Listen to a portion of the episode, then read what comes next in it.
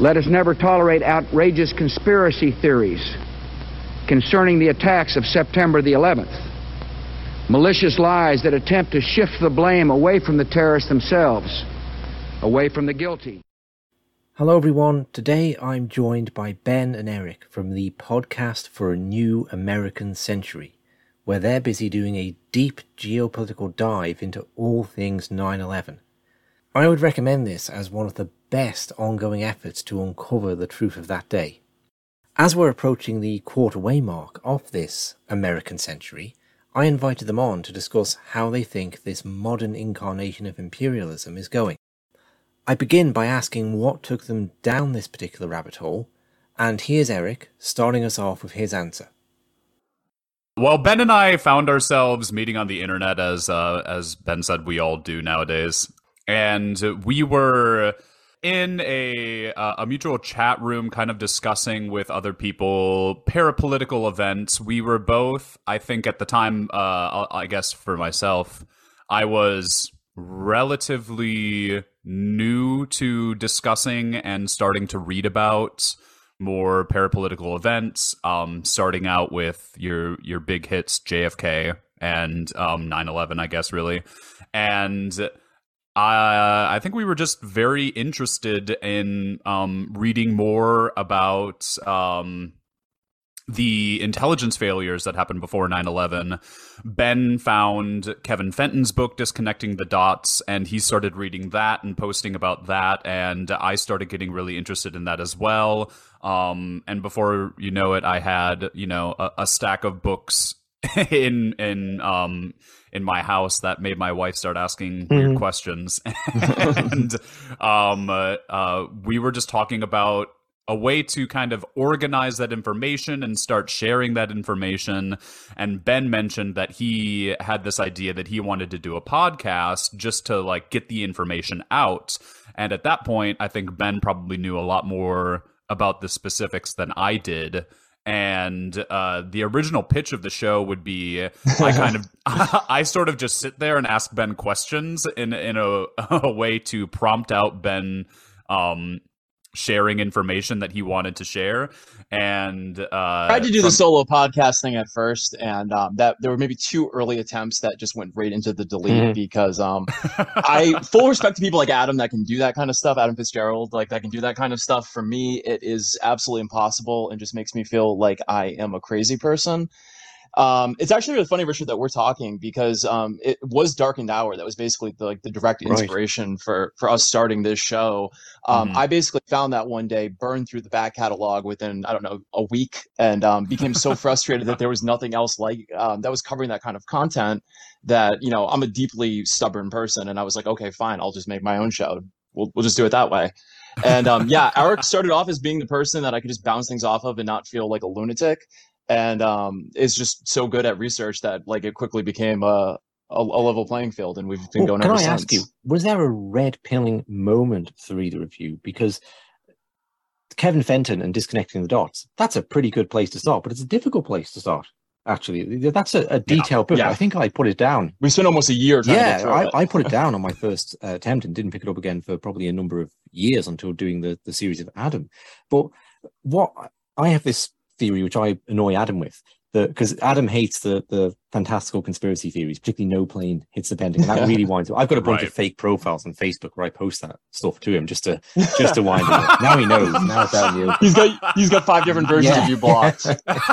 you in five different realities blocked. So, but well, I have this thing that there's kind of a conveyor belt with 9/11 stuff. That a lot of people doing really interesting stuff started out at a kind of it's something yeah. quite fringe catches their eye at some point, and that that could be a kind of crazy JFK theory. It could be the, the towers are brought down by laser beams or the no plane at the Pentagon thing or whatever. But there's often a fringe thing. So did either of you have that where there was something fringe that caught your eye or, or were you in at a, entering into this at a reasonably sort of centrist, sensible place to be engaging?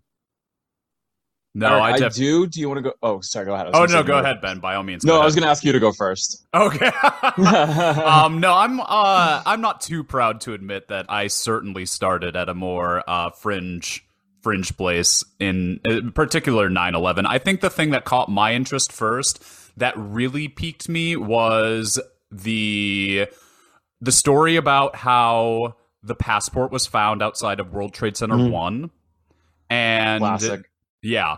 And then when I learned that uh, apparently there had been some collaboration between, I kind of forget now because it's been so long since I've read anything about it. Um, I, I think it was between Carlyle and a Japanese mining company that had a patent on nanothermite technology Oh, for the purposes of for go. the purposes of um, mining, uh, and uh, a patent that had been taken out in I believe 1996 and then expired in like 2012 or 11 or something like that. Uh, I, I think when I heard about that, I, I decided that I wanted to read more about 9/11. Uh, for me, you know, it's actually really funny. I I was 13 when 9/11 happened. I'm in my, I'm in early 30s now, and growing up as like a teen, um, I was actually a big time debunker. I loved like History Channel debunk like conspiracy theory kind of stuff.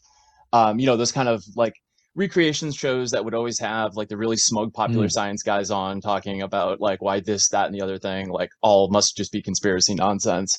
And um, I always had kind of an interest in that. Like I would always love this for your Zoomer listeners was pre-on-demand days when you just kind of had to settle for what was on television. And um, I always like really liked the conspiracy stuff while never taking it seriously. Um, I have a very vivid memory of um, going to Ground Zero, 2003, 2004, and there were some of the like controlled demolition people like handing out leaflets like around like the site and just like having this feeling of just act- actually really disgust and like revulsion at like and these people are not making a scene or anything. Like they weren't saying anything just handing out like pamphlets about you know like eric said microthermite and stuff like that. So i was not really in the pocket for that kind of stuff growing up necessarily but like what really actually got me on board originally and we've done a whole episode about this eric and i um, were all the financial crimes. Um, the insider trading that you know was acknowledged but was never really included in like the 9-11 commission or anything like that because there were no direct ties at the uh, time to al-qaeda and that's like the first sort of conspiracy thing that i ever came across that there was not you know the the popular science debunk for. And you know once you kind of like see that one of those things is true it's like well what other threads can we pull here? And then you start kind of going through a lot of this conspiracy stuff wanting to sort of see you know that it's all kind of just jokey and whatever. And then like well that inconsistency seems weird and that one seems weird. And i think it was 2019 um podcast On did like their you know big blowout series about 9-11 stuff. And i don't support everything that's in that personally but um yeah just kind of getting that sort of the inconsistencies that kind of like open your eyes to sort of the more broad you know fringe narrative i suppose Right, yeah, that's another way I hear it now that I think about it that people start off debunking as kind of a mental exercise or because they think it's a moral thing to do. And then they're going along with that. And there's, you know, there's sure there's plenty you can debunk about 9 11 and all this deep political stuff. But then they hit something, they're being honest. Oh, definitely, They really can't debunk so easily. It does seem to have merit in it. It suddenly seems like the debunkers around them maybe aren't playing with, with the fairest hand here and, and they're, they're caught in their own kind of illusions. And that, so that's how James Corbett um, got started now I think about it. He, he was having fun debunking nonsense 9-11 videos one weekend when when Google videos was just a thing. And then until the point he couldn't debunk them anymore. And, and then he became the Corbett report. So yeah, that's it. It's and then you start asking the mm-hmm. questions yeah you debunk yourself into Yeah. a corner basically at that point yeah. Yeah, I, I mean, I started off with the the fringe fringes as fringe. I read a David Icke book just before 9-11, so I'm reading about the shape shifting. Oh, hell yeah. like a- and I thought yeah, it was just a well, this is an interesting mental exercise. You know, like the the can you construct a completely different vision of the world and history and everything, and does it stand up or does it just collapse instantly? You know, I'm, I'm assuming it does. I'm assuming you know, I won't get like a quarter of the way through the book before this is all all gone, and I'm I'm having to say, okay, that was ridiculous. Uh, but then we want to do for halloween this year the the sk bain um The most dangerous book in the world. book yeah exactly Yes. and how it was all satanic mass ritual. And uh, for the same reason where a lot of that stuff is fun because you want to see you know what other worldview you can come up with out of you know the same objective events. Um that kind of stuff for me is much more amusing than it is um serious i would say. Eric, what do you yeah, think? yeah, I would definitely agree. Because I think um, Richard, I probably started alongside or along the lines that you did a little bit more, coming at it from wow, this is insane. Um, uh, can I keep reading until uh, the com- the argument completely falls apart? Um, that that definitely just sort of tickled my brain. I guess I'm a bit more of a um, contradictory person. I, I love playing devil's advocate. So when I see a lot of like debunking videos, I'm like, yeah, right. Like certainly you can pr- like debunk the debunker, right?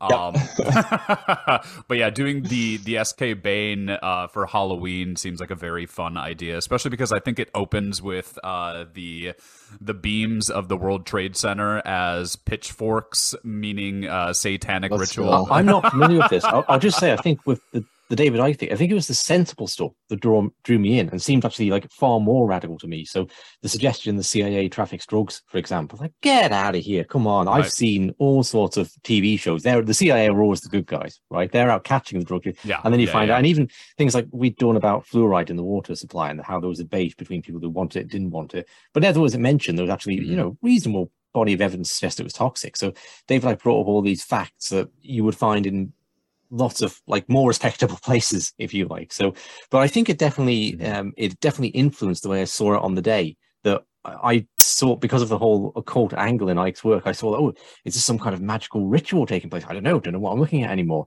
And yeah, that that was. But what, what's the uh, escape? I'm I'm sorry to be. I don't know. I don't know where. what what is the SK Bain uh, ritual idea that you're talking about.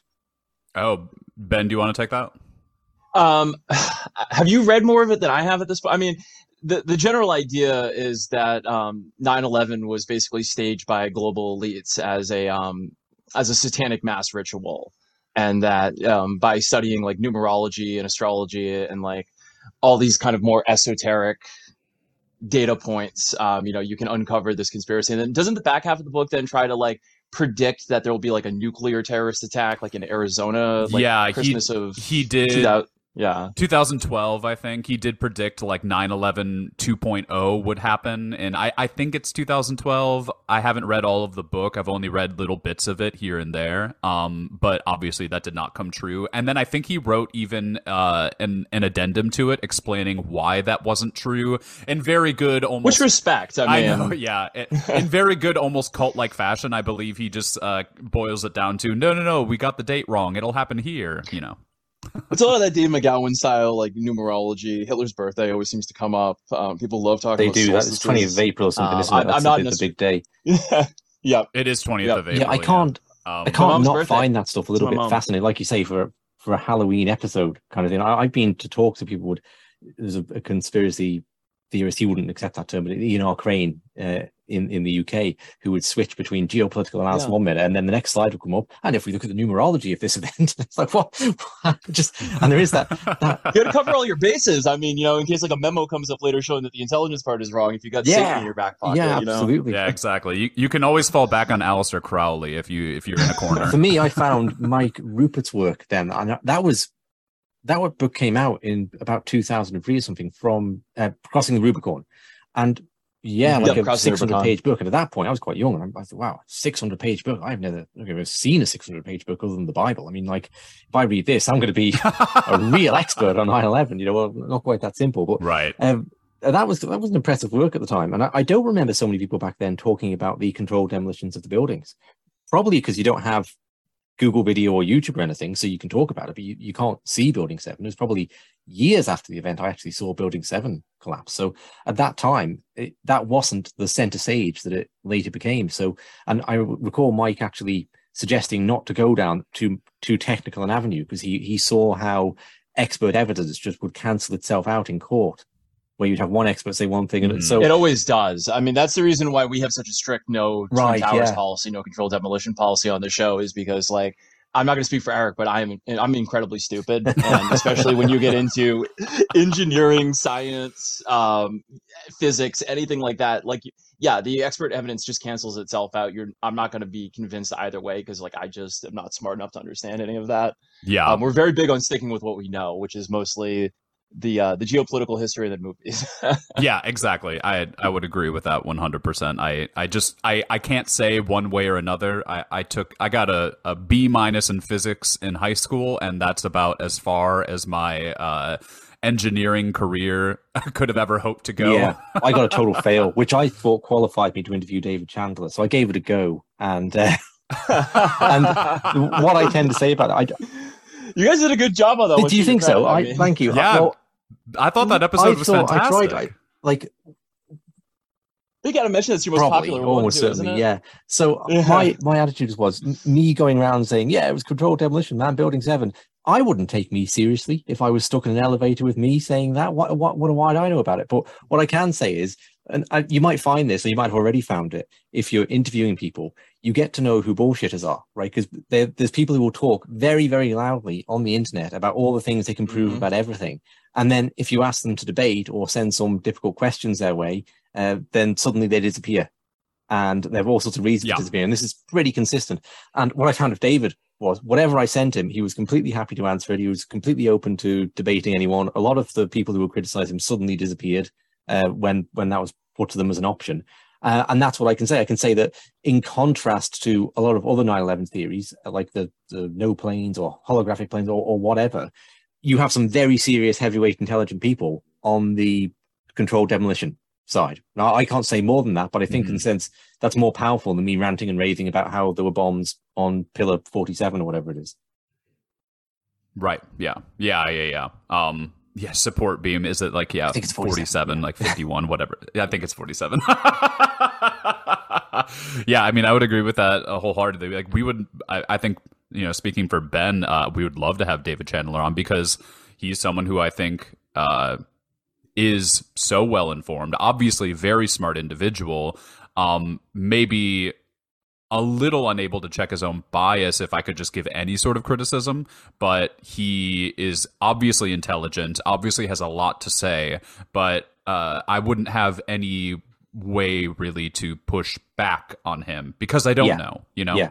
And I think what I tried to do in that interview was get him to talk about his background because he's just the guy with the big beard who appears and talks about physics on, on the documentary. So that's all people know about it. But the fact that he was an anti-war activist in the 80s like and he was helping refugees out when Reagan was bombing Nicaragua, that I think that gives a kind of context to places or the thoughts inside, which I quite enjoyed getting to understand that part yeah. of David.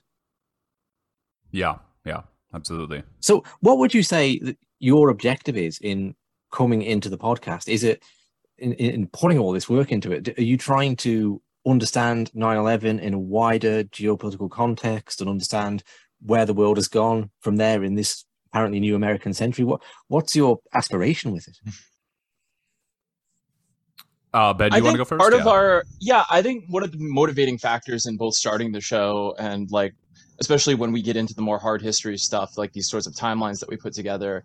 Um, like the thing about 9/11 and the whole extended 9/11 universe, the road to and, and from 9/11, I suppose, um, it's just it's very dense. It's very difficult to follow. And like while at the center of it is one of the most spectacular you know media spectacles of you know the 20th century so far probably um, like a lot of it is very confusing. And at times it's very boring and difficult to follow. And there are a million different names and a million different acronyms and organizations and you know a lot of it is not easy to find. Um, it's out there. You can find it if you know you spend just the a minimum of time reading books and you know knowing where to look.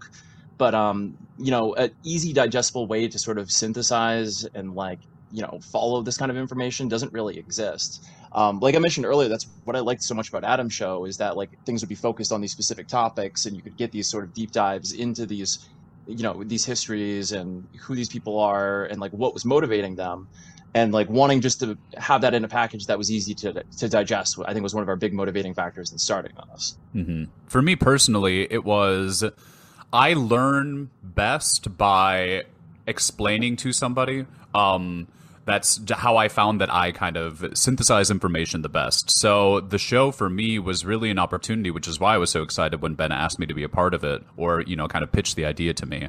Um, it was an opportunity to better understand the world that I live in. Um, you know, I, I, live in Texas. Uh, I, I had very normie, I would probably call neoliberal politics um, until I was probably I don't know, 26, 27, and um, starting to learn more and read more about the geopo- geopolitics particularly surrounding 9 11, um, amongst other parapolitical events in American history and world history, um, and then talking about them or even just writing about them on Twitter.com helped me uh, better understand what I was reading and what I was starting to learn, and it, it helped me form my own opinions about the world that I live in and see every day. Yeah, I, I mean, I totally get that, and it'd be the one big reason I'd recommend for anyone to consider doing a podcast or writing or anything is I notice my own understanding goes up so much, and it surprises me because I'll read something and I think I understand it, but then when you have to explain it, you just find all these gaps. It's like, how did that connect? And and so that yeah, that's a how does the saying go where it's like if you uh, if you can't explain something to like a, a four year old child and you don't really understand it, like it, being able to like put it in terms so simple that like mm. even a child can like follow what you're trying to explain is like yeah. how you can really prove that you've mastered yeah. something. Right, right, yeah. Like, can you give a 15 second elevator pitch? You know. I have a six year old half sister. I've never had her listen to PNAC, so we'll see how that can right. bear out eventually. But I don't want to get Child Protective Services no, involved in the meantime. You could probably no. record her listening to it and make a podcast out of that. Actually, I think people would be interested to. She yeah. be our guest for a 9/11 episode. Oh, there we go. the next generation.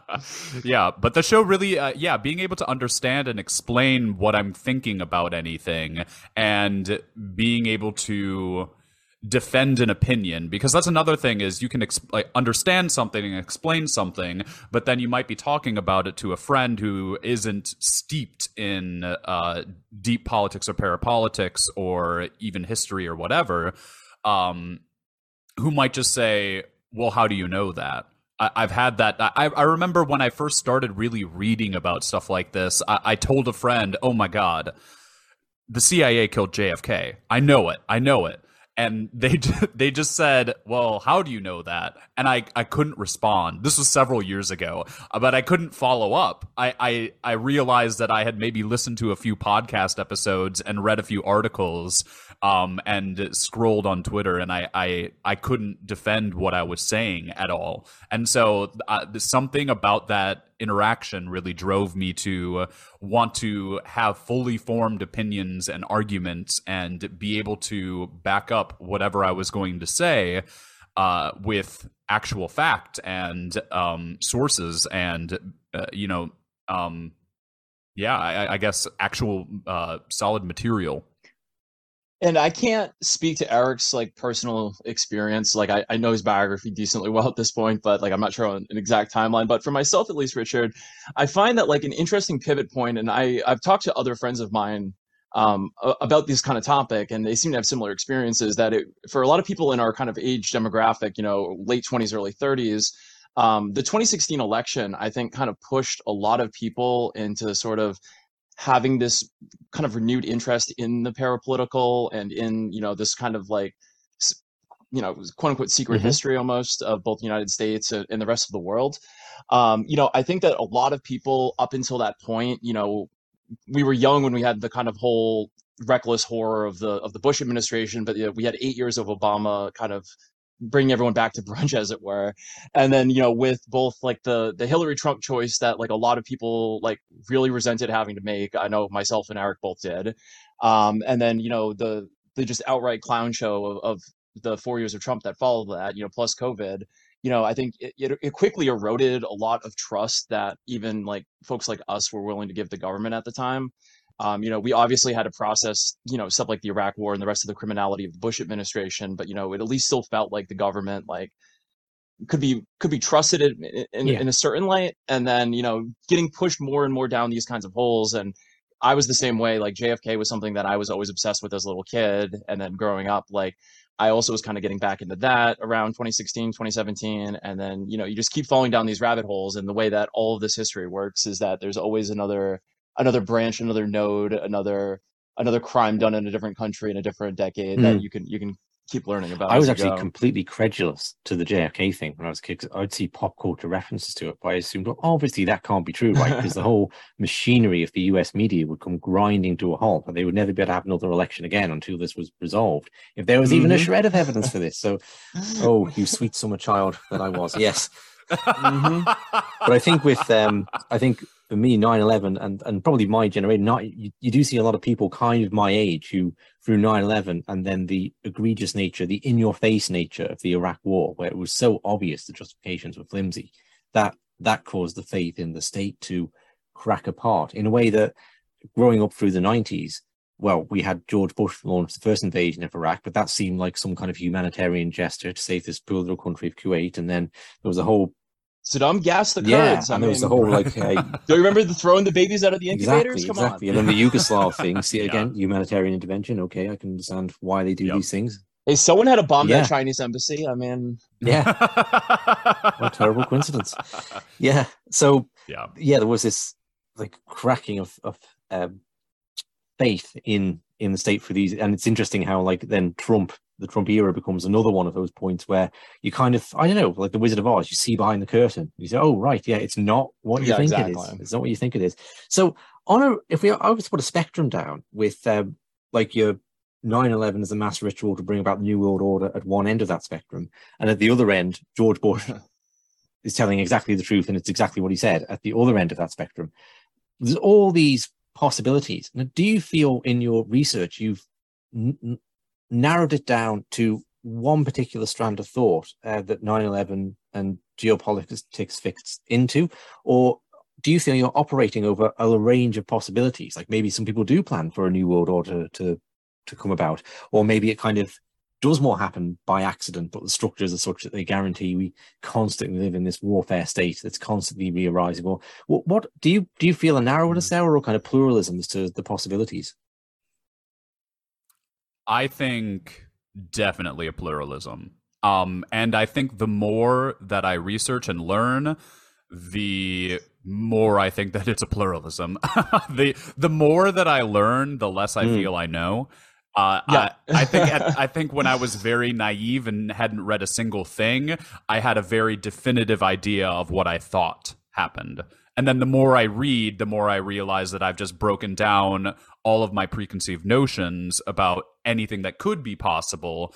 And there's definitely been stages in which I thought, oh, it's George Tenet. It's George, look at look at what Dick Clarke said. It's George Tenet. It, it's Richard Blee. It, it's Tom Wilshire. They did it and then it's oh wait no actually George Tenet was getting stonewalled by Condoleezza Rice. Oh wait no George Tenet and Condoleezza Rice were getting stonewalled along with the FBI by Michael Hayden.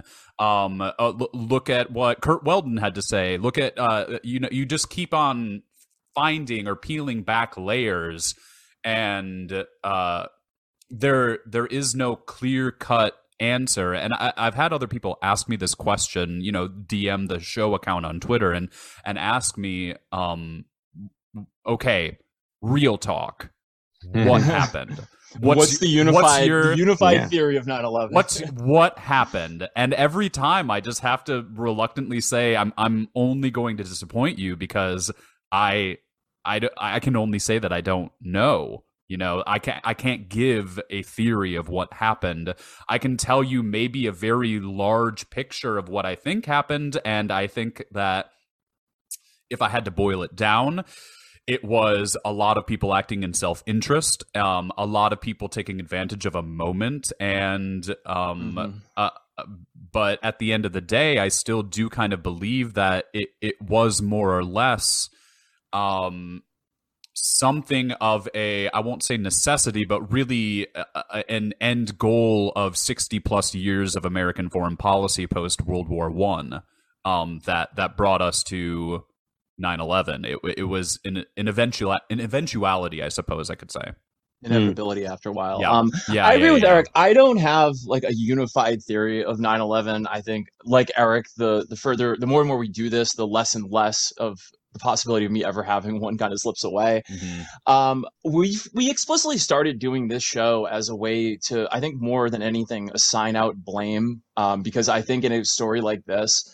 Um, blame definitely goes in degrees. Mm-hmm. Um, I think we hold people to kind of like this legal standard of like, you know, accessory to murder, basically. You know, like at least in the United States, for like us plebes, you know, if you know that someone is going to murder some someone and you do nothing to stop it, like there is like a degree of like responsibility. Um, and obviously, we don't see any of this with the 9 11 story. You know, there are people in the CIA, there's people in the FBI, there's people in the NSA, there's people in the Bush administration, all of whom could have done something to stop it and, and chose not to.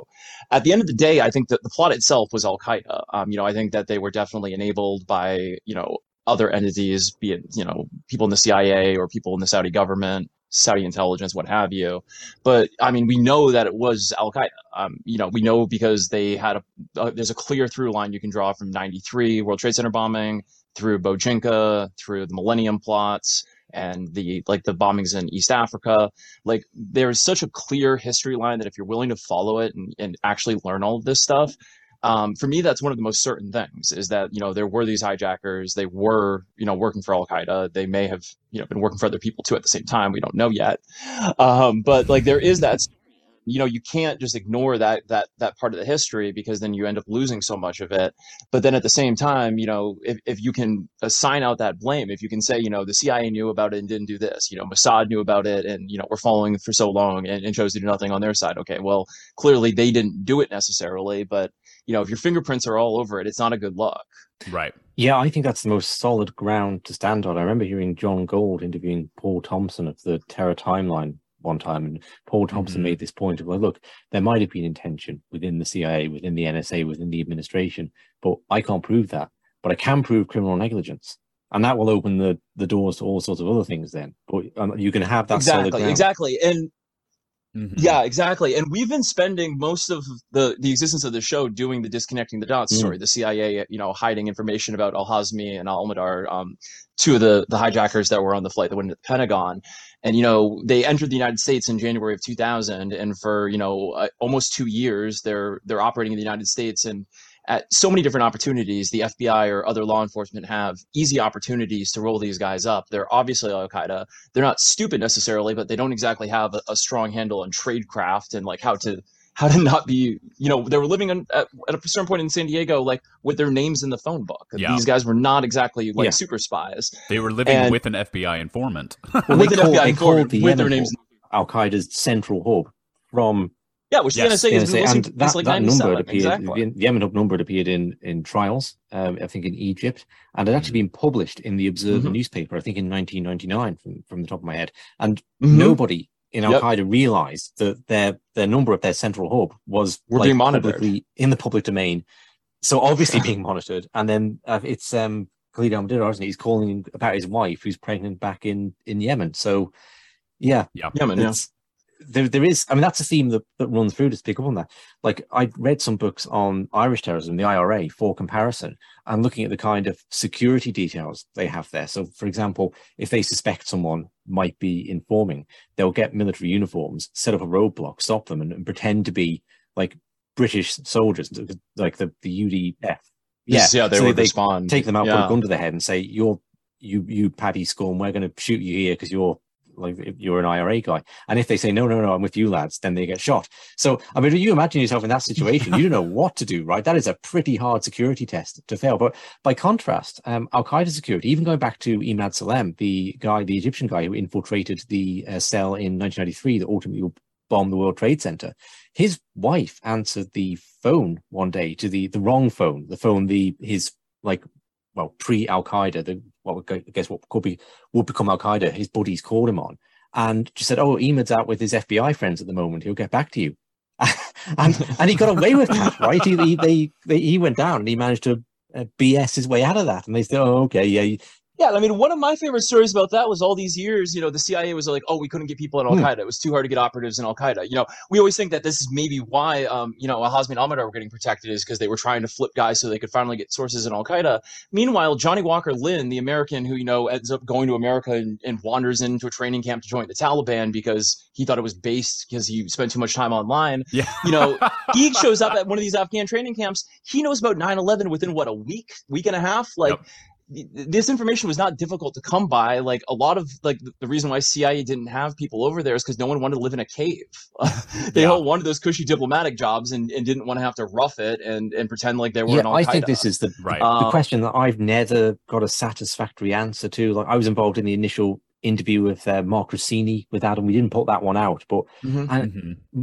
this is what I asked was well Mark would say it's, it's much more difficult to infiltrate Al Qaeda than it is the IRA, say. But if you look at comparisons, it doesn't See, I, seem to be. And if you read books by No. the Danish guy Morten Storm, who infiltrated, or Aimen Dean, the British guy, then there may be falsifications mm-hmm. in those biographies. But essentially, they're they're walking in, and within a week, they're meeting all the top men and Osama bin Laden and, and all sorts. And They're getting face-to-face meetings with the yeah with Bin Yep. Laden. These low-level Yep. guys. There was the uh, and I'm I'm blanking out his name, but there was that guy that you had interviewed that wrote the book about um the hijackers, who said the same thing that there was no vetting process a lot of the yeah, time. Ter- Terry. McDermott, It's how- yeah, it's why Zia Terry McDermott, thank you. That's why Ziad Jarrah and how the fact that like every other person in his extended family has some kind of a tie to Mossad, like didn't seem to bother Al Qaeda too much. Besides for the fact that they would always keep him so isolated from the rest of the folks. Right.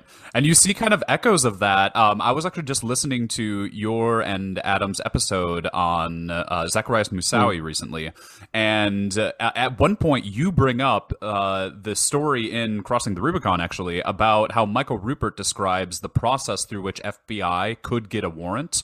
Um, obviously, in uh, comparison to the FISA warrant that Harry Samit was unable to obtain, and how you say that there are FBI higher ups who will claim, oh, getting a warrant is a nightmare, absolute nightmare of a bureaucratic process. And then Michael Ruppert says, no Yeah. way. The FBI, they're just a bunch of cowboys. They can do whatever they want.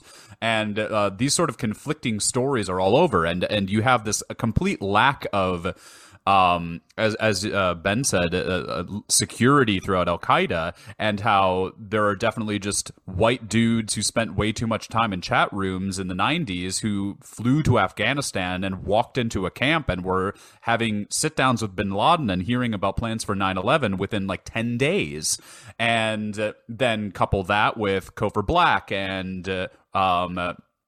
People like George Tenet uh, at CIA saying, "Oh, well, we couldn't infiltrate Al Qaeda. Like it, it's impossible. No one can get over there."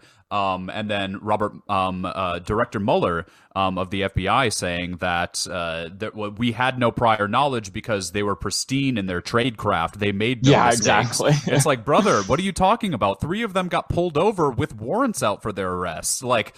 At, at some point, I think this is where you can start to see like their uh, the official narrative really uh, has a lot of faults in it, and uh, picking at those faults and trying to see how many times does something like that happen? How many times were a hijacker pulled over for a speeding ticket and uh, they had a warrant out for their arrest in another state and and nothing happened to them. Why did that happen multiple times? Uh, uh, compare that to tim mcveigh who got pulled over for not having a license plate and all of a sudden within 12 hours he was fingered for the lone bombing of the uh, alfred p. Murrah building in 1995 um, Well, he was speeding with no plates away from the the explosion of the Murrah Federal Building. Too, yeah okay. To, to be sure that's fair.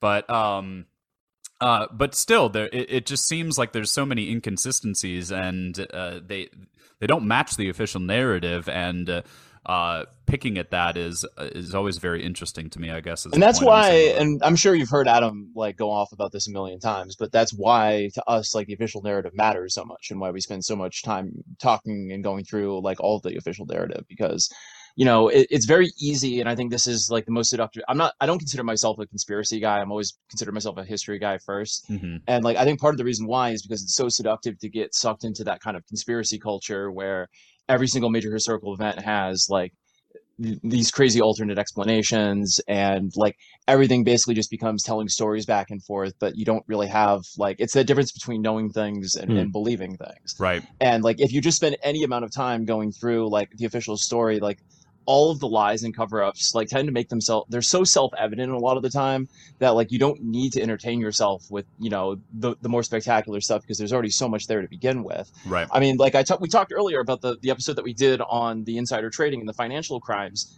and that's all stuff that is not in not disputed in the slightest. It just Yeah. wasn't considered relevant to the overall investigation. You know there were no links to al-qaeda. But you start going down that rabbit hole and you know it's not just you know a couple puts on some some airlines a few weeks before. Like there's stuff around reinsurance companies there's stuff around travel there's stuff around cruise companies. Um, you know there's all these different webs that you can you can you can follow from there.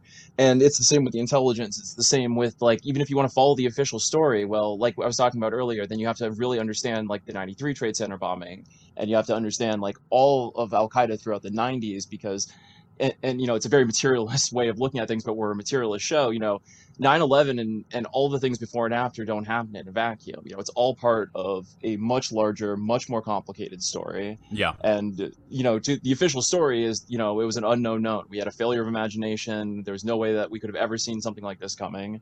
And you know, you spend two seconds even going through the official story, and you know that's a lie. Like, Yeah. come on. I mean, footnote 44 is right there, people. You can read the 28 pages. I mean, Yeah. they're redacted, but they're not hard to read through those redactions. no. No, absolutely. And I, I do think that's, for me, the 93 bombing was probably the most revealing thing I ever learned about 9 11 because you can see it all there, how they're bringing in uh, the blind sheikh, Omar Abdul Rahman, and he's receiving protection from the CIA, perhaps for numerous reasons to remain in New York. And, and you can see with the assassination of Meir Kahane how it's covered up to protect these guys. And Yep. it's all, Mhm. Yep. it's really like a little microcosm for 9 11 itself. Right. Yeah, absolutely. And then, I mean, uh, that's where you can start to make yourself insane too. You re- read more and more about it. It's like, wait a second, Ali Muhammad trained at Fort. Oh no, not the not the Ali Muhammad stuff, please. This, my, my my psyche can't handle that. Yeah. wait, they had they had manuals from Fort Bragg. What? Do you, what? Quadruple agent?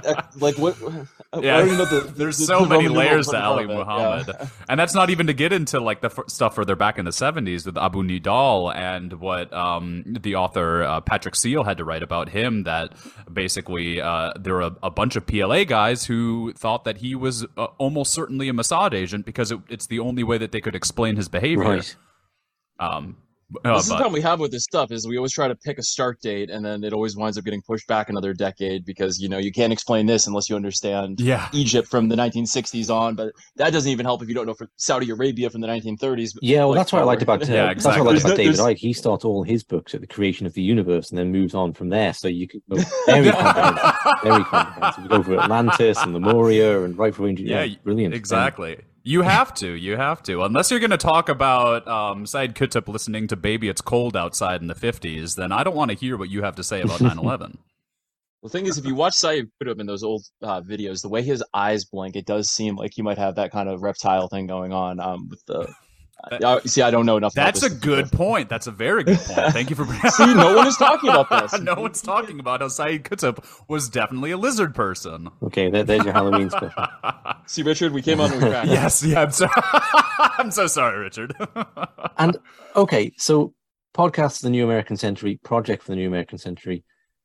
What are your thoughts on that document and how the New American Century has played out as we've gone through the wars and into into the COVID era? Well, as an American, Richard, I would say great. Living here has never been better. I have zero complaints. The good to guys it. won. Um, Yeah, yeah, no. Um, I mean, uh, I, I, it does kind of get at the crux of what we talk about so much. Um, everything in that document, uh, one maybe not everything, but um, uh, basically everything that they wanted happened. Like 9/11 was the best day of these guys' lives. If you think about it, that's a, a very um, I suppose, gross way of looking at it, but it, it's true to an effect. Like 9 11 was the best day of Dick Cheney's life. It was the best day of Donald Rumsfeld's life. It was the best day of Richard Perle's life. It meant that they got everything they wanted. So at the end of the day, what whether or not they did it doesn't matter so much because they were celebrating deep down inside.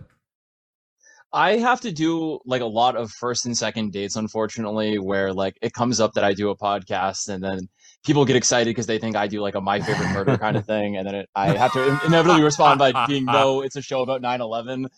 But like when I have to like try to explain to people why this means so, like why I care so much about this stuff in the first place, um, you know, the reality is for Eric and I as Americans, you know, the, the state of emergency that was declared on September 14th um, after 9 11 had happened, you know, that has been reauthorized by every president since W. Bush. Obama reauthorized it, um, Trump, and now Biden. Um, we still live under the Patriot Act. Um, all of our, you know, rights have been basically temporarily suspended. Um, you know, There's a direct line- 21 years. Yeah, I mean, there's a direct line from you know protesters in Portland being blackbagged and, and dragged off in SUVs a few years back during the George Floyd protests, and and you know the the law of land in the Patriot Act. Um, you know, all stuff, by the way, that was written out in secret. Um, you know, after continuity of government gets triggered by basically an all Republican shadow government in a uh, underground military base out in what was it, Virginia or Maryland? Uh, um, we're gonna do continuity of government one day, and that's its own incredible yeah. rabbit hole to fall down. yeah. Yeah, I think it predominantly took place in like uh, it was Site R, wasn't it? Which is in yeah, Maryland. And then news of that only ended up leaking because um, some Democrat top level Democrat complained to the media directly that the the shadow government that was formed was all Republican. Yeah, exactly. Which says a lot that he was only complaining that he wasn't included. Yeah, it's just there you go, American politics in one in one sentence. Yeah. Exactly. Exactly. exactly. I mean, I think it's interesting. I'm with with regard to looking at the underpinning of this.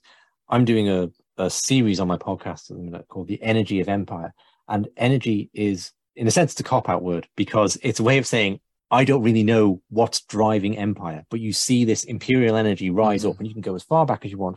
I try and jump in at the 1890s because it's when the US expands overseas. But you see, mm. yeah, you, you see like a wave, yeah. like a, it's like a wave. The, the, the material water isn't moving, but there's an energy moving through it.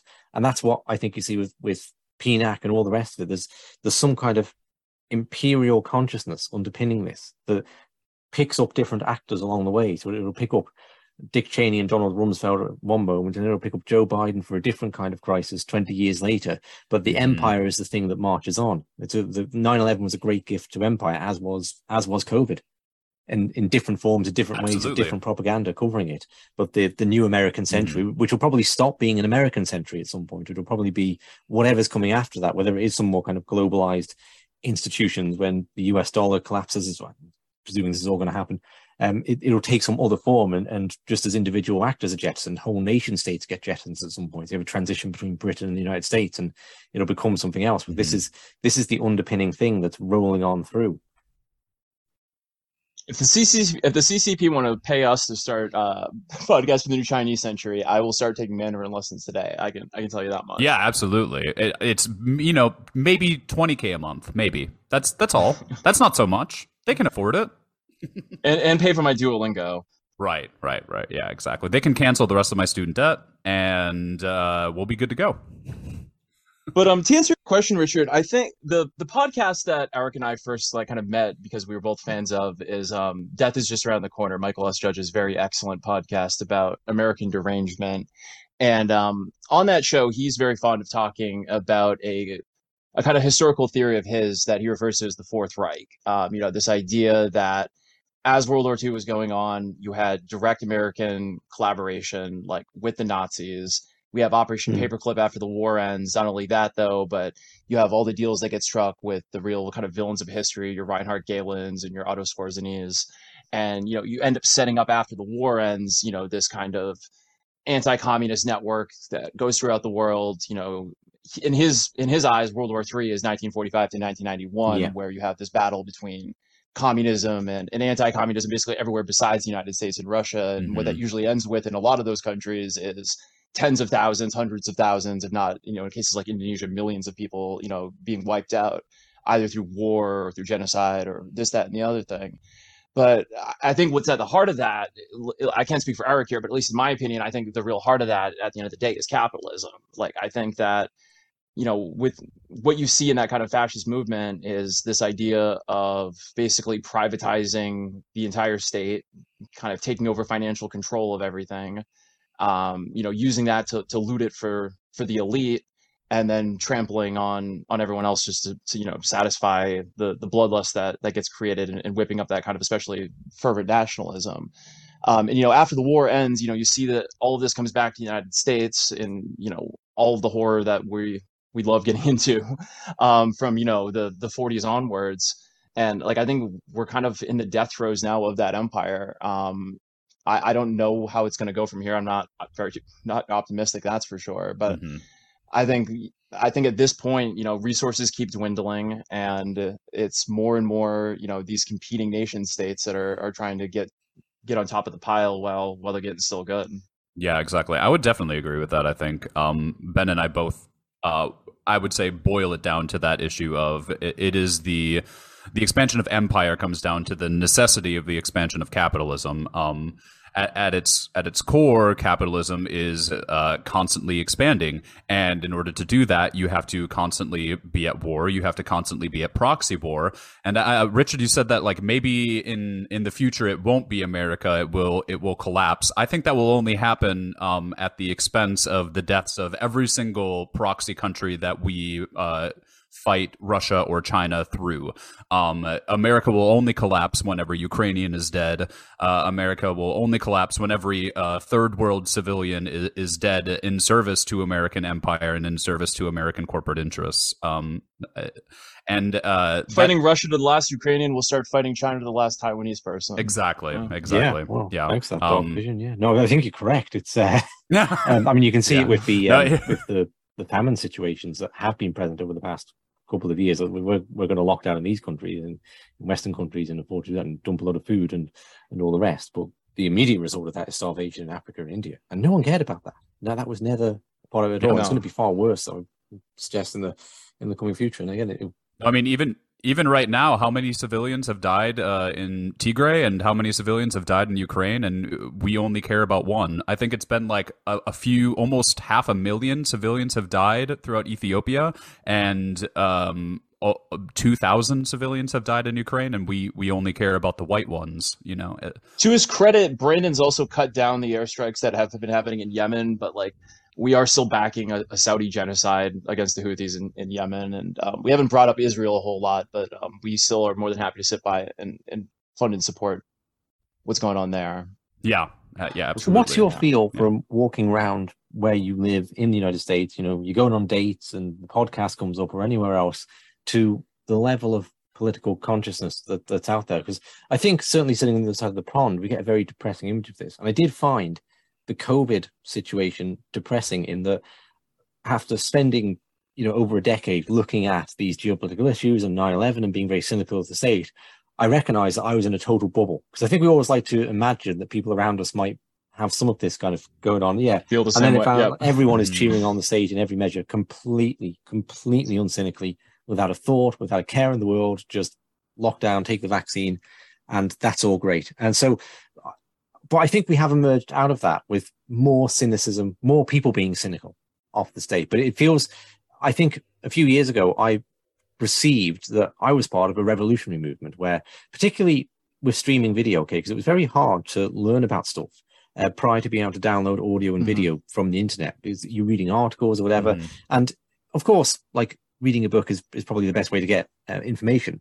But to get just into the ballpark, a documentary or something is very helpful. And you can obviously consume a lot of information from them. So when streaming video, our show wouldn't well, exactly, exist without yeah. audio. So when it came online, I was thinking, yeah. my God, if this was around when I was like 18 and 9 11 happened, that would have been a revolution because all the kids are going to be sat at school, like watching documentaries. And, you know, even if it's Alex Jones or whatever, they'll be getting in the ballpark and then, then they're going to have questions that just won't go away. And that didn't happen at all. It's like there was there was reason for that optimism, but it seemed to peak at some point. It's like this is going to be interesting to 10 to 15 percent of the population. Maybe I'm being optimistic there, and that's it. That is yeah. that you are maxed out, and the rest of them are just plugged into the red team or the blue team. So what? But am I being pessimistic? What's your feel from your interactions in life? Um, I would say maybe I don't get out as much as Ben does. Um, I, am married and tend to just sort of uh, sit in my backyard. Um, but uh, I do think that there is a growing sense of cynicism uh, uh, um, amongst more, uh, you could call them normie friends or people that I interact with. You can certainly reach people, I think, with the kind of stuff we talk about. Absolutely. Like, absolutely. Yeah. I think, um, shockingly, more people are willing to listen to what I have to say. I think um, maybe five years ago, if I had said um, I was doing a 9 11 podcast, I think I would have gotten a lot more pushback or a lot more um, uh, odd looks from friends and you know work colleagues but now i feel that uh, i get a lot of like oh wow cool what do you have to say? Right. you know there is a little bit more of that um, for sure. Uh, along with that i think it's a bit of a double-edged sword because i think you have a lot of people that are cynical have a lot of political energy but are naive and misplace it i guess you could say. Um, I think a hefty amount or a healthy amount of skepticism is is good, but I think that it's starting to get to the point where, at least in my own view, I think people might be so uh, willing to or wanting to accept any kind of cynical viewpoint that they're led hmm. astray. Mm um, by a, a, lot of different places, and it, it, it's you know no fault of their own. But I, I, I see a lot of um, for the you know lack of a better term, just very dumb takes on things that are, aren't well thought out. And um, maybe it's just me uh, being frustrated because I've spent so much time thinking and, and reading that I'm like, wow, maybe people shouldn't just shouldn't have access to this at all because it's just making them dumber. But um, obviously, I don't actually think that. But um, yeah, I, it's just a double edged sword. I think. Um, I think it's generally good that people are more skeptical, and I do see more of that. But you you see a lot of people who are very easily controlled in another yeah. way because they're just falling for anything. So um, it, it, it, it's it's a very fine balance, and most people that I know, while they're willing to hear different arguments, aren't willing to spend a lot of time actually truly critically thinking yeah. about it and coming to terms with what whatever they might find out from hearing something on pod on a podcast or reading something that's essentially communicated through a meme that they've read on the internet that they've decided is now their entire basis for their political ideology they they don't want to or have the time to or even care about thinking about what that actually means and turning that energy into something that could be politically useful Americans, in my own personal experience too, and I'm, I'm painting with very broad brushes, um, just don't care about history either. Like, not the memory, all. not the memory all. is goldfish length in this country. I um, bless my mother's heart, but she is like a very um, MSNBC liberal type who um, loves the and hates Trump um, which is good. I mean, that's definitely the better side to be on than like my mm-hmm. stark raving, insane Fox News dad sometimes. but um, like she's all about the January 6th stuff, and like every time I have dinner with her or I'm over visiting for one reason or another, like that's all she can breathlessly talk about is the insurrection and all of this January 6th stuff because they tried to steal the election and occasionally like when i'm having a worse day um, i will sometimes find myself asking well you know they did steal the election in 2000 and you didn't really seem to care, care about it then exactly. or still care about it now. Yeah i'm you know what guys? I'm missing those stark raving mad fox type republicans. We don't see so much of them anymore. I want to go back to the time when keith olbermann was the good guy you know? I'm, I'm missing those days yeah. uh, need, Bill O'Reilly needs to be let back on television so this nation can all come together and just hate him again. Yeah. yeah. Living in Texas, it does get a little crazy. You drive on a lot of highways here, and you see a lot of people that just openly have uh, firearms on display in their MAGA trucks, and it can be a little intimidating after a while. Yeah, and that energy could come back in a big way. You can reach those people too because they all hate the government. Yeah. Yeah. Exactly. Uh, but I think you're, you're putting your finger on a, a genuinely difficult problem in that we all want more people to get involved in these kind of ideas. But when they do, we're not necessarily happy with the way they do. And what are we asking of people? Because yeah. you're asking people, you know, there's an entire IQ spectrum in society, there's an entire spectrum of how much time people can put into things. And so you're asking people on all different places in that spectrum to jump into what is very difficult information. And yet, what you see a lot of them, mm-hmm. you know, will go down the road of the flat earth movement or I mean, I recall when there was the financial crisis in 2008, and I, like, I'll just to put my cards on the table, I'm, I'm quite sort of, uh, sort of libert- anarcho-capitalist libertarian type. And I was looking at the growth of that movement at the time, thinking, oh, this is great. More people are, are Googling Mises than ever. More people are Googling about what the Federal Reserve does. This is like a. And then I looked at the, the growth at the far right.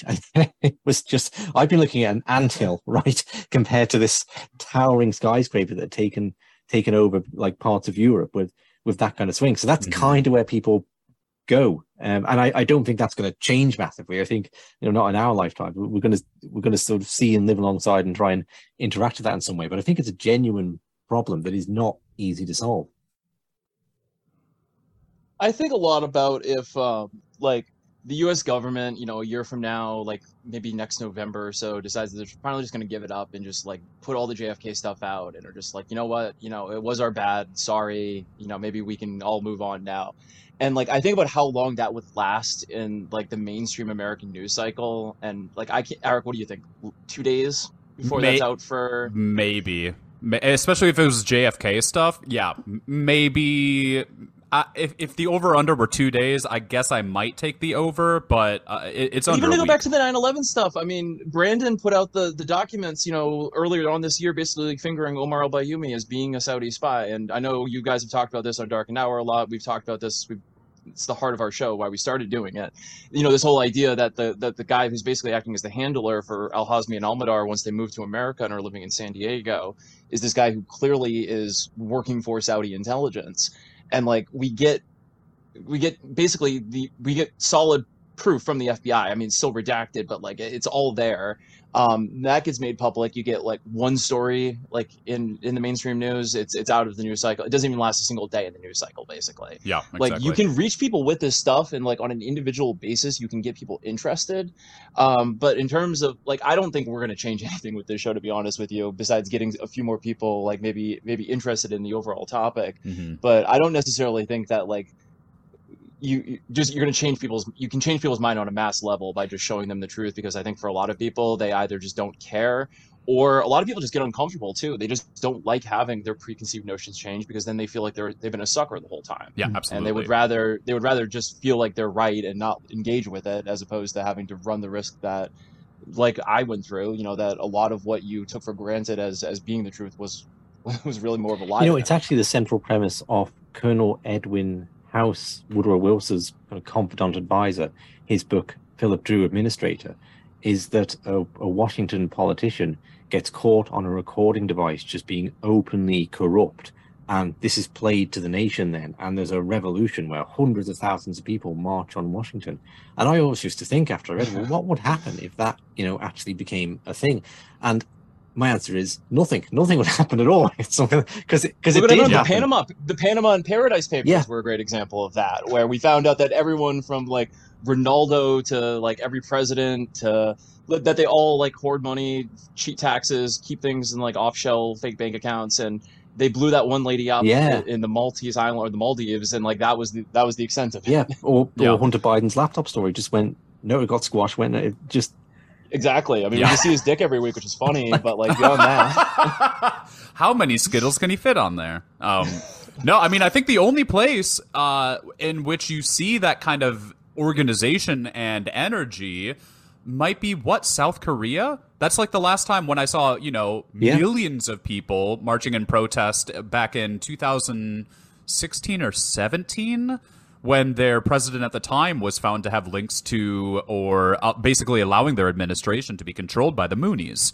Which is such a crazy story. By the Yeah, way. oh, insane. And I'm I'm not very well educated on the story. Um, I haven't read a lot But it's about now it, led but- to the most successful political assassination possibly ever, which is insane because now you see mo- how many. Uh, what's the percentage of the population of Japan that now basically says like, oh, that was probably a net good, actually.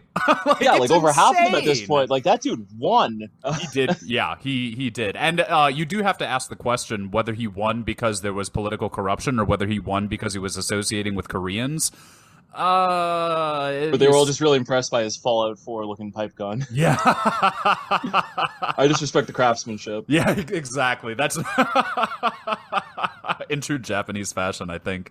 But uh, th- that kind of political organization just it's impossible to imagine it happening in America. It- it's impossible. Even with um, even like after Trump was to happen, like that was where like most people probably in our our lifetime so far got radicalized, like into being more politically active, and and really all that ended up le- leading to is like I don't know The Women's few- March, yeah. more DSA membership, more sex pests to, to get kicked out of the DSA six months after joining, along with like all the cops. I mean, right which you know not not to like continue to feel like it it's um uh, it uh it's too you know uh, believers in the immortal science against an anarcho-capitalist, but I, I do think that a, lot of this might come back to um, be it empire, be it capitalism, whatever you want to look at it as. Um, uh, of, of course, I, I I understand that there are nuances there, and there's differences in how you want to um, in, interpret different things. If you want to call it crony Sure. capitalism, Yeah. whatever.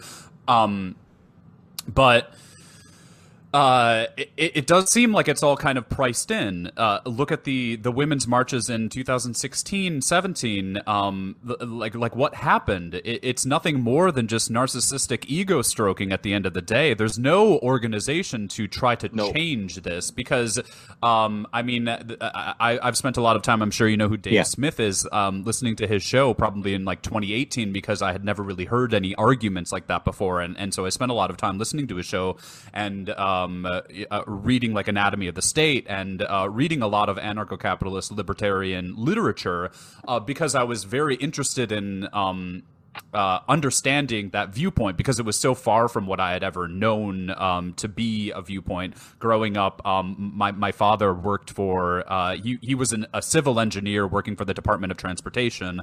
Um, so obviously, like neoliberal Democrats that just didn't ask questions. I had never I had never really experienced any viewpoint like that. Um, so I, I, do understand uh, that that viewpoint, looking at empire from a libertarian sort of perspective. Um, so whether or not it is just capitalism, uh, re- regardless of what you want to uh, call it, or if it is crony capitalism and, and empire, there is this inherent ability to absorb political energy and if you're not going to rally around some kind of political organization, then what are you doing at the end of the day? If, if you're not actually yeah. trying to change policy and root out corruption and do something with the organized bodies under which you live, then what are you doing? You're just exercising your own ego and going home at the end of the day and, and watching TV you see like i mean the george floyd protest would be a great example of that where like it did feel like for a week or so like everything could potentially be in in, in cha- like in flux you know and I, i'll never forget watching the police station get burned down the first night and then two weeks later it's like okay what's next in the news cycle? Like we're on to the next thing now. Yeah just um, nothing happens. yeah. and i mean a lot of that you're right Eric is by design though. Like there are always those outlets to blow that steam off and then resume things back to the status quo. And you know, it's that idea of that, you know, there's, and I think this is part of the reason why, like, everyone in America is so horny for a civil war to take place. Like, everyone deep down really wants a civil war because we finally feel like this would be the way to, you know, crack things up and finally be something different than what we have now. But, like, as we saw, like, COVID was supposed to be something like that. You know, it was supposed to be something like that when you, uh, Russia invaded Ukraine earlier right. this year.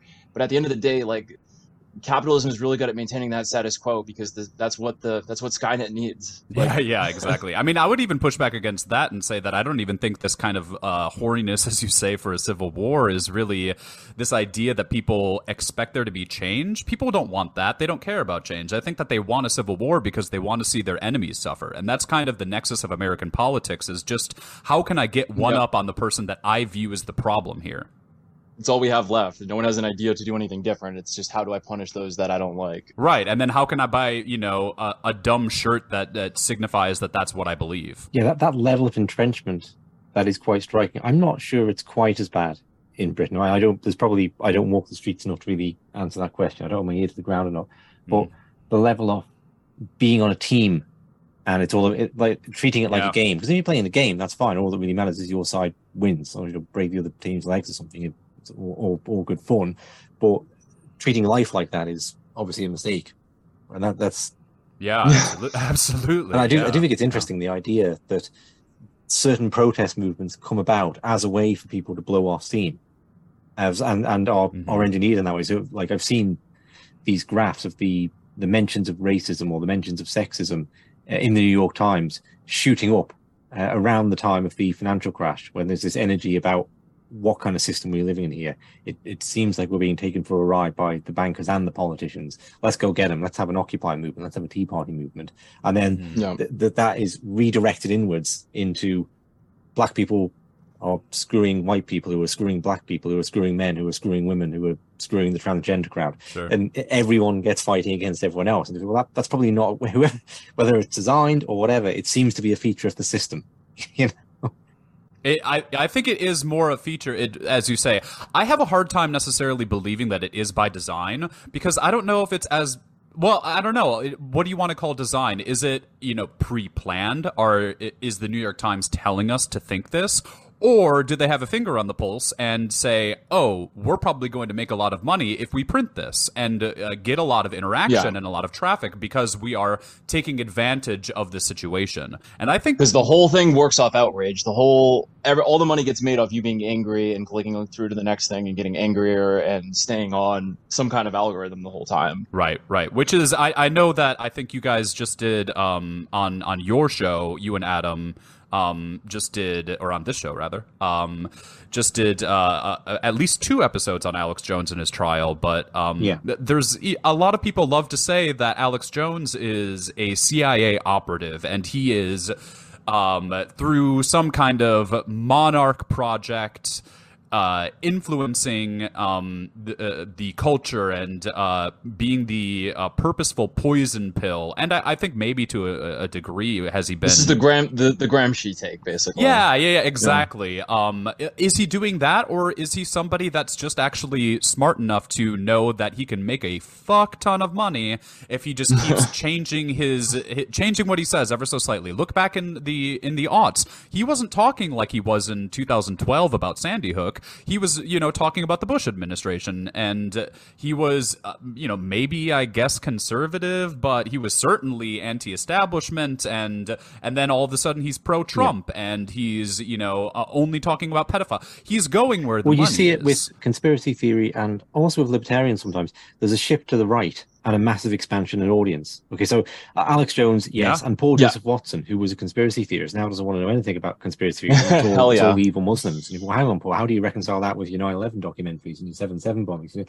So, but how you reconcile it is there's a shit ton of money to be made talking about yeah, Exactly. exactly. So might as well get that Knights of the Knights of Malta money. I mean, uh, we always say if, if they want to give us the Ben Shapiro money, like I will, we'll pivot this podcast to be about how I don't know the DSA did 9/11 or something, or Antifa did 9/11. If if There's two they different forces there. exactly. There's- Peter Thiel. Peter Thiel, email us, please. there, were- there were the forces from the ground up there of just there's a lot of people who want right wing reactionary talking points and they'll sign up to your subscriptions and they'll buy your Mega Man vitamin tablets if you're you're putting that content out. but there, I think there is a top down element. Like Sibel Edmonds, the she did a presentation on this uh, years ago. It's, I don't think it's even available online anymore. Where she talks about after being an FBI whistleblower, she went to set up her media organization, and she went to a, a meeting with angel investors. I'm pretty sure, I'm pretty sure it was Amy Goodman of Democracy Now that took her to the the meeting, Uh, and um, sh- she talked about how these ladies, like Californian ladies in rainbow colored skirts and sandals, uh, talked about what great work she was doing and how they were looking to invest in media and they were looking for the right group and what they thought the right group was kind of what Sibel was doing, but maybe not critical of the Democratic Party right now. But just and sure. Sibel looked at this, but well, they're, they're offering this money, and I'll get hooked in, right? Because then I'll start employing staff. I'll have all these overheads of the studio. I'll have rent to pay, and I will be on the teat, and I'll never get off it. And if, if they say don't run a story, I or where it, it's not not that anyone is telling anyone what to do. They're just saying, well, this is how I want to spend my money. Are you the person who's in line of that? So, and and I think that that's the kind of top down element of this control. Now, who those people are and what their agenda is, and whether they're MK Ultra or slaves, or well, that's a, a deeper question. But I think the the philosophical question almost I brought up against this. I'm, I'm actually doing a, a series at the minute uh, called Reading David Icke, which uh, for, for my sins, right, where I'm I'm going through his books and trying to explain how a, a BBC sports commentator in the 1980s became the conspiracy theorist Yep. we all know and more with his shape shifting reptiles. And a big part of that is uh, MK Ultra and people like Cathy O'Brien, Yeah. kind of extreme end of the. I went into Mm, hypnosis in my that's a very- 30s and I recovered all these memories of being sexually abused by George Bush and Bill Clinton. End. And Icke meets so many of these people, he finds it overwhelming and says, okay, this must be true then. And Mhm. what I one one of the questions, a lot of questions, but one of the questions I bring up for me is to what extent can deception exist without actually collapsing in on itself? Okay, because if you had groups of people who were directly controlling the media, say in a very overt fashion, like it's not a structure, it's not this is the way the system is kind of geared, it's that people are presenting a completely different face to the public than they are in their private lives. Well, you know, if you're going to Bohemian Grove and engaging in human sacrifice or something, well, you have to have waiters and waitresses there who presumably aren't part of the elite, okay? And they can go home and talk yeah. about this. So you've got to find a way. So if you're if there's a lot of deception, there has to be a point where you're interacting with someone who isn't in the inside circle, and then you've got to maintain it all the time. So right. I think a system like that must kind of collapse at some point, and therefore of course, the deception. Of course, I think the, the Clintons and the Bushes are basically crime families, like mafioso types. But I would think there mm, yeah, must be a lot on. to that too. In like, I don't think George is shape shifting into a reptile. Reptile, or to be more mundane about it, I don't think that he's going behind doors of Bill Clinton and talking about how they're going to introduce the New World Order through swapping the presidency back and forth between the families. I, I, I would guess, right? That because I just think there's a limit to deception yeah. before it topples over. Yeah, exactly. I, I, I and that's... I always, um, yeah, and I always tell people like when 9/11 comes up that like my personal, like, while I said earlier I don't have a unified theory. Like one thing that I do know for sure is that there was not like a smoky, you know, back room in the in the White House where like the Bush cabinet sat down and were like, okay, on September 11th, here's the plan. We're going to be ready with this, this, and this. Um, like Eric said earlier, I think a lot of it is more exists in more of a gray area. You know, yeah. like with JFK, you're never going to find some document in some archive somewhere where like a bunch of people signed their names being like, okay, we agree killing JFK is the right call. You know, mm-hmm. a lot of this stuff, you know, these people are, are smart enough to know to not put this stuff in writing. They're not, they're not, they're not stupid. They're, they don't want to get caught. And a lot of times the most you have to go with is innuendo and, you know, reading between the lines with this kind of stuff. And that's why uh, like a lot of people kind of like bristle at the idea of you know even calling themselves conspiracy people or conspiracy theorists or what have you. Like I said earlier, I'm not a huge fan of it myself, but like when it comes to how like especially the like, ruling elite handle things, like it is conspiracy at the end of the day. Like a lot of it is handled in ways that are intentionally obs- obs- intentionally made difficult to um what's what I'm looking for here. Uh, they make it intentionally difficult to to follow the tracks and, and right. connect those dots and and you know as cover. Um, but I mean, that's not even anything new. Like Adam Smith talks about that in The Wealth of oh, Nations. Uh, like, uh, I don't remember the exact quote off the top of my head, but it's something to the effect of um, all traders will sit down in a tavern and discuss how they can um, better uh, extract uh, profits from their workers. Um, I, I, think that Adam Smith personally doesn't make the uh, best uh, uh, jumping off arguments after that or the best solutions to counter that. But that it, that's not a disputed opinion. That is what he's saying, and then later he he jumps off of that fact to form his own opinions about uh, you know uh, the formation of capitalism in America in uh, at that time. Um, and as that pertains to the form uh, formulation of government in America at that time.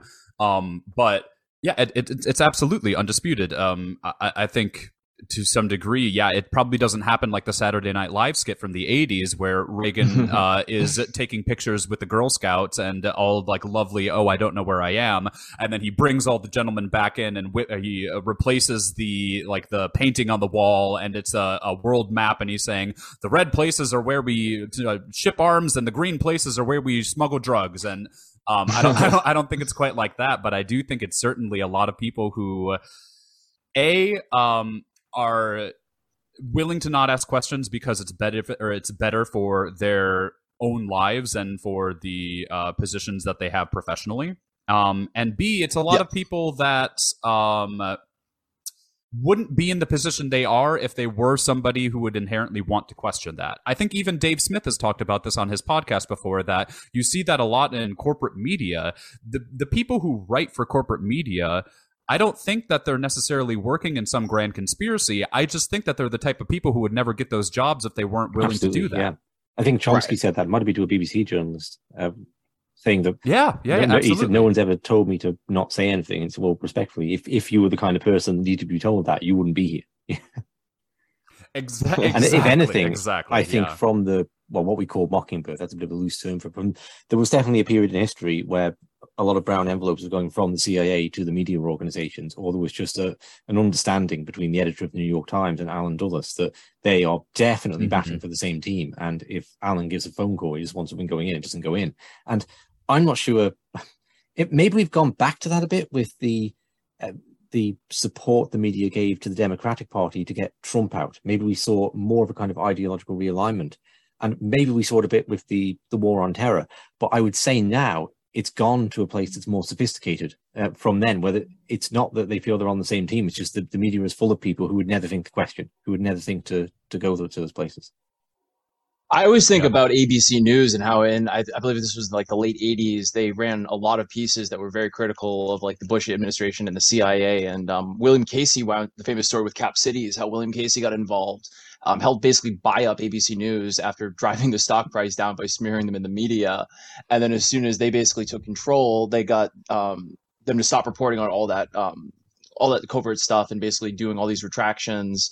Um, like at the end of the day, capitalism again yeah. has a way to win for all that kind of stuff because like all the people that are that have something to lose by this stuff coming out also have more than enough money to make it go away. Yeah. Um, you know, see every whistleblower book that gets every single copy gets bought up by the Department of Defense and just sits in a closet in the Pentagon somewhere because it's the truth is too raw. yeah, Tony Shaffer's, for example, I believe the first edition of his book was almost completely bought out by uh, the DoD and burned. We talked about Robert Baer on the uh, Syriana episode, and he ended up having an entire chapter cut out by the CIA before it could get published. Yeah, yeah absolutely. Yeah, and and you certainly see it um, more overtly with popular media media, I think, right? Like, um, there, there, no one is even trying to hide that the U.S. military told the producers what to put in Top Gun. Like, it was a blatant. Oh, all the Marvel movies are, yeah. I mean, all the Marvel movies are just commercials for Northrop Grumman and the DoD and JSOC, yeah. yeah, and JSOC. I mean, we do, we talk about that on Zero Dark Thirty. Yeah, a truly evil film. Of, right. And so, how, like the CIA literally wrote the script for that to the extent where like they got in trouble for basically like leaving Hollywood producers around classified material at Langley. Yeah, yeah, exactly, exactly. Like that's that's not really hidden. And why, by point. the way? Because they were all getting taken out on expensive dinners and and being given like watches and and expensive dresses in, in certain people's cases like again like all these movie producers are more than happy mm. to wine and dine and, and pay these people um, who by the way are, are technically employees of the government and um, yeah, I mean, never overlooking a chance to make a profit for themselves. That's yeah, the, exactly. the, CIA way, be it yeah, yeah. cocaine Richard, or uh, movies. yeah, and Richard, you said that maybe it has gotten more sophisticated. Maybe that is the more sophisticated way of doing it, because generally, at least speaking for Americans, they will just watch Zero Dark Thirty and, and decide, oh well, you, uh, based on based on real events is good enough for me. That's, That's all you happened. need, based on true events. Yeah, exactly. They're going to watch that movie and decide that this is the reality in well, which you can see it in the Looming Tower. Kind of was a Netflix series or uh, whatever whatever it was on. Oh, a Hulu, Hulu series, series yeah, right? Yeah. I mean, it's it's subtle, and the, the agency doesn't come out of it shining, but there are like subtle misrepresentations that give the CIA a kind of clean bill. I mean, just one example would be there's a composite character of Jen Matthews and Alfreda Bikowsky and, and some of the women in Alec Station yep. um, crying after after the, the attacks happened, right? And what yep. um, I think it's um, uh, or the, the Greek fellow, John Kiriakou.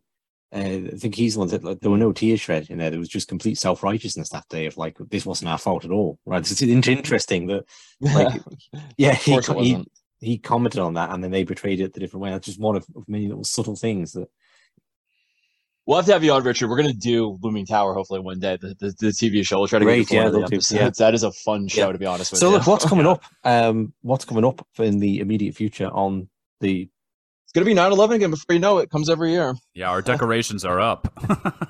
uh, we just um we put out yesterday uh the first in at least two or three episodes that we'll do on Zacarias Moussaoui, we kind of talked about his early beginnings from um, a child growing up in France to uh, basically up to the day of his arrest on August 16, 2001. And we, uh, we plan to go beyond that and really go into Harry Samit's story and what happened at uh, the FBI Radical Fundamentalist Unit and Minneapolis uh, FBI field offices and uh, from there, uh, we have a couple projects that we're thinking about. We mentioned the SK Bain episode that we'd like to do around Halloween. I, I believe uh, we are planning to collaborate with Adam Fitzgerald again um, for an episode that will release around 9 11.